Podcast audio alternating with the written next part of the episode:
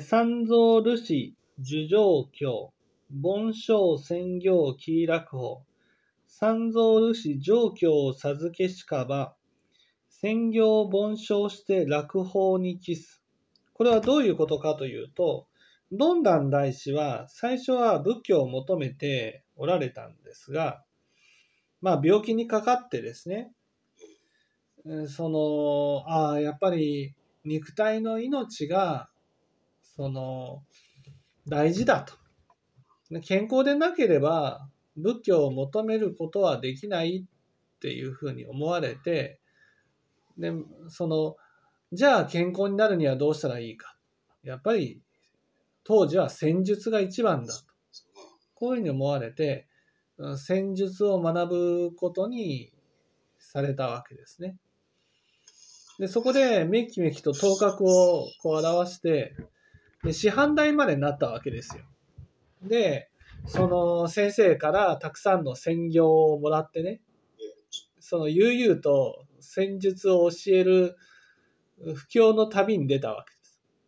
そこでかつての親友であった三蔵ルシという人と出会ったわけです。そこで、どんなん大師がね、いや、専業はいいよと。戦術はいいよっていうふうにね、教えを伝えていたわけですよ。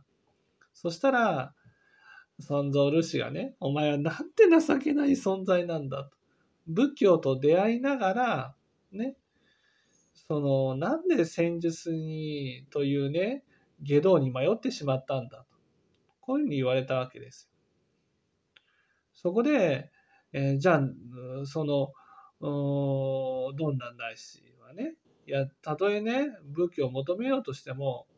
死んだら意味がないじゃないかと。長生きしなきゃ意味がないんだって言ったところね、いや、仏教には永遠の命が説かれてるんだと。そこで、この上教っていうね、これ、桓武領事教のことですね。桓武領事教だって書いてありますね、これ。そう、桓武領事教を、ね、授けて、ね、ここに無量寿を見ると。無量寿っていうことは永遠の命なんだ、ね、肉体は滅んでしまうけど私たちは永遠の命になるために生きてるんだ。その永遠の命を説いた教えが仏教なんだ。こういうふうに悟したわけですよね。そこで、どんなん大師ははっとね、今までの誤りに気づかれてね、たくさんあった専業を全部焼いて、そして仏教にまた帰依することになったと。でここで大事なことは、やっぱりどんなに間違ったことを信じてしまったとしてもね、自分の間違いに気づいたならば、どんなん大師のようにね、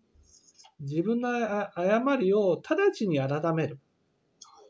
それが大事なんだと。ね、よく自分の間違いを教えてもらったとしてもね、プライドが邪魔をしてとかね、今までやってきたことを無駄にしたくないからとかね、そういうことで、自分の間違いを認めようとしない人がいるけどね、真に本当に素晴らしい人というのは、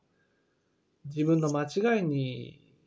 気づいたならばね、すぐに改めて正しいことを実践する人なんだと。こういうことなんですね。